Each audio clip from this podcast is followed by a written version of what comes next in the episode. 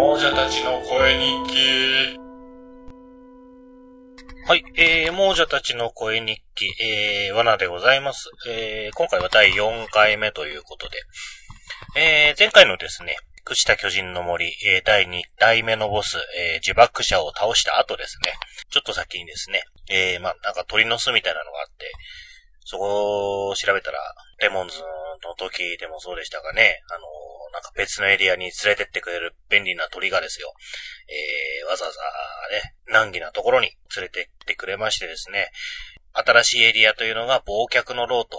いうところで、まあ、朽ちたお城と言いますか、なんかすごい、まあ、暗い感じのですね、雰囲気のところで、えー、新しい敵もですね、えー、続々出てきましてですね、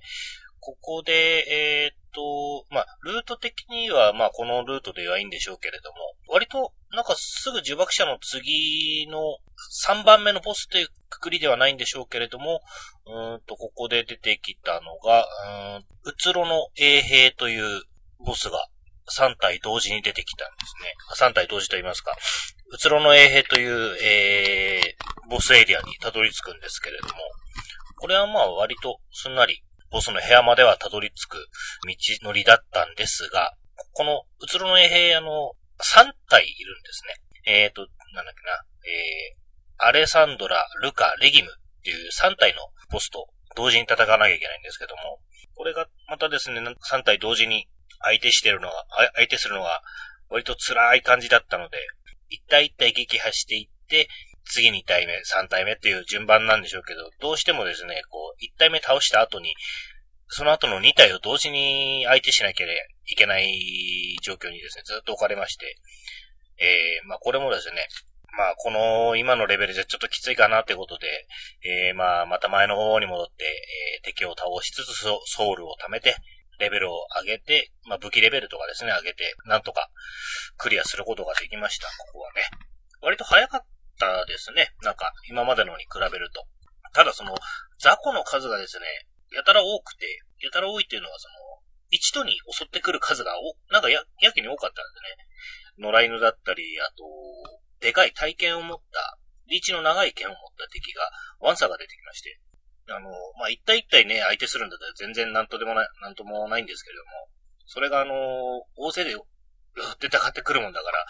まあ、逃げ惑うわけですよ。そしたらですね、この、忘却の牢がですね、い、いろいろ、その、扉を開けたりだとか、マップ内に、その、まあ、壊れるオブジェクトみたいなのがあるんですけども、その中にですね、爆薬のか、あの、火薬が詰まった樽が置いてあったりだとかですね、結構意地悪な感じで、ね、殺しに来るもんですから、何回かこうパターン化させて、えー、まあ、うまいこと切り抜けてったんですけども、で、ここでですね、その、大勢の敵に、体験を持った大勢の敵に囲まれて、わあ、これは一回一旦、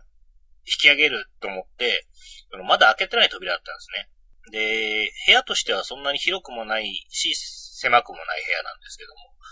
扉が一個、あ、ここ開けてねえ、ここから逃げようと思って、ガチャッと開けたらですね、崖なんですよ、外が。で、あっと思って、もう遅かったですね。もうレバー前に入れて逃げる準備してたんで、開けたと同時に断崖絶壁に向かってダイブしたら、いやー、死んでしまうたと思ったら、その後、レミングスみたいな感じで、自分を追ってきた敵がゾロゾロゾロゾロ、4体5体ぐらい一気に落ちてってるんですよ。あー、ソウルもったいないことしたなっていうのがありましてね。すごいおまぬけなトラップに引っかかってしまいましたけどなんか、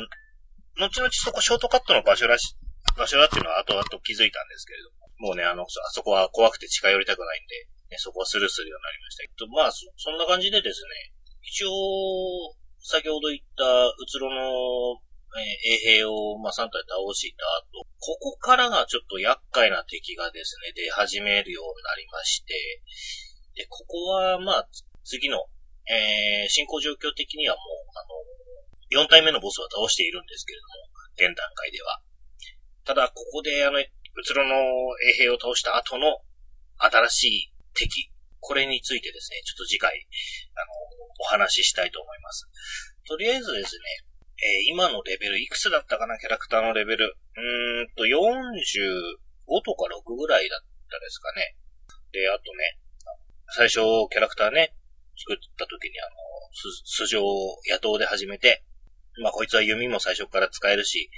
ね、遠距離攻撃で敵をチクチクチクチク倒していけると思っておりましたよですよ。まあ、ここに至るまで弓なんか一切使う、使う状況がないと。なんで俺はこれを選んでしまったのかと。今更ながら後悔しておりますけれども。ただね、そのレベルアップするときに割とソウルが余るんですね。もう一個レベル上げたいんだけど、ちょっとソウルがあと1000、2000ぐらい足んない。どうしようかな。余ったので武器買ってもな、ということで、レベルアップして余ったソウルはだいたい弓矢にあの、つぎ込んで、気がつけば、弓矢がもう999本溜まっておりまして、ね、まだ一切、えー、この段階で、今の、あの、今お話しした段階では全く使う、えー、状況なかったんですけれども、この後ですね、結構、弓矢の本領発揮かなというところで来ております。あと、私のお話の中では一切出てきてないんですけど、魔法。ね、このデモ、ダークソウルにもしっかりと魔法というものがありまして、まあそれをね、あの、炎の魔法だったり、なんか武器に、えー、攻撃力アップするエンチャントをかけたりとか、いろいろなそういう魔法があるんですけれども、まあ、いかんせんその野党というですね、その、素性、職業のですね、ステータス、記憶力という、まあ、魔法を覚えるために、そのスロットがどんどんどんどん増えていくんですね。知力みたいな部分、まあ、マジックポイントみたいな感じですけど、そこの部分が全くないんです。バカなんですよ、このキャラ。完全に筋肉バカみたいなキャラクターに育ちつつあります。ね、便利な魔法あるんですよ、回復とか、ちゃんと。まあでもね、自分で選んだ、キャラクターですから、それに合わせたプレイをね、していこうかなとは思っております。はい。